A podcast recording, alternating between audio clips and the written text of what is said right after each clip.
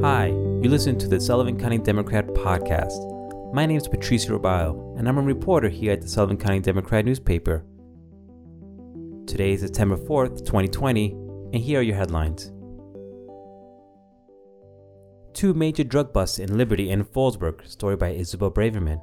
Sullivan County Acting District Attorney Megan Galligan announced at a press conference on Monday afternoon two of the largest contraband seizures in Sullivan County history. Homeland Security investigators, working together with Customs and Border Patrol, and the Sullivan County Sheriff's Office Gang and Drug Intelligence Unit, headed by Detective Sergeant Peter Ramos, initiated an investigation in mid-August into a suspected trafficking of cocaine into the county from Honduras. Residential county energy tax goes into effect, story by Isabel Braverman.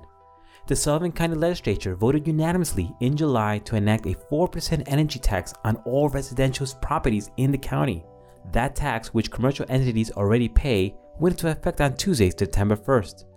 The tax would not be permanent. Legislature agreed to sunset tax on February twenty-eighth, twenty twenty-three. The tax is seen as a way to alleviate some of the financial burdens put in place by the coronavirus pandemic. The Kanyanga Lake Fire Department receives a D E C grant.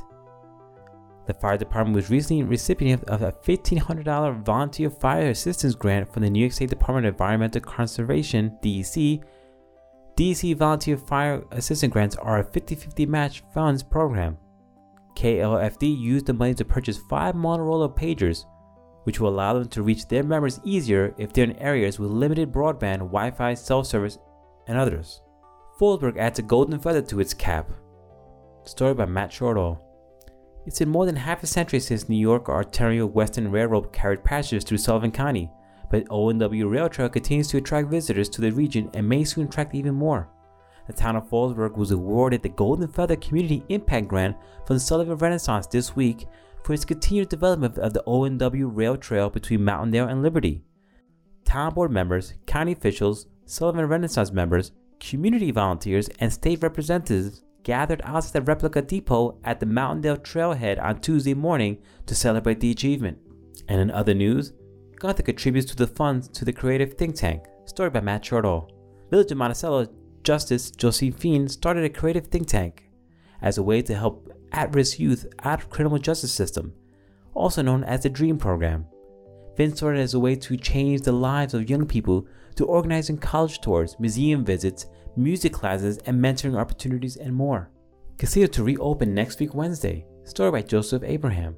Resorts World Casino, Sullivan County's largest employer, will be reopening this Wednesday, September ninth.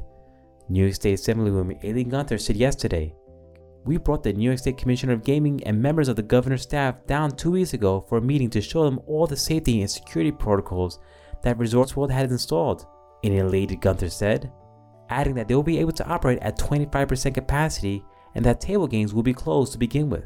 "They always say, it isn't over until the fat lady sings," Gunther said. Well, the fat lady sang success, success, success. And in sports, golf and highlights by Ed Townsend. All this and more in the latest issue of the Sullivan County Democrat newspaper on newsstands now, or online at s c democrat online dot com, or for a subscription, call our office at eight four five, eight eight seven, five two zero zero. Find us on social media. We're on Facebook, Instagram, and Twitter. And if you like this podcast, don't forget to subscribe. We're on Apple iTunes, Spotify, TuneIn, and SoundCloud. Have a great weekend.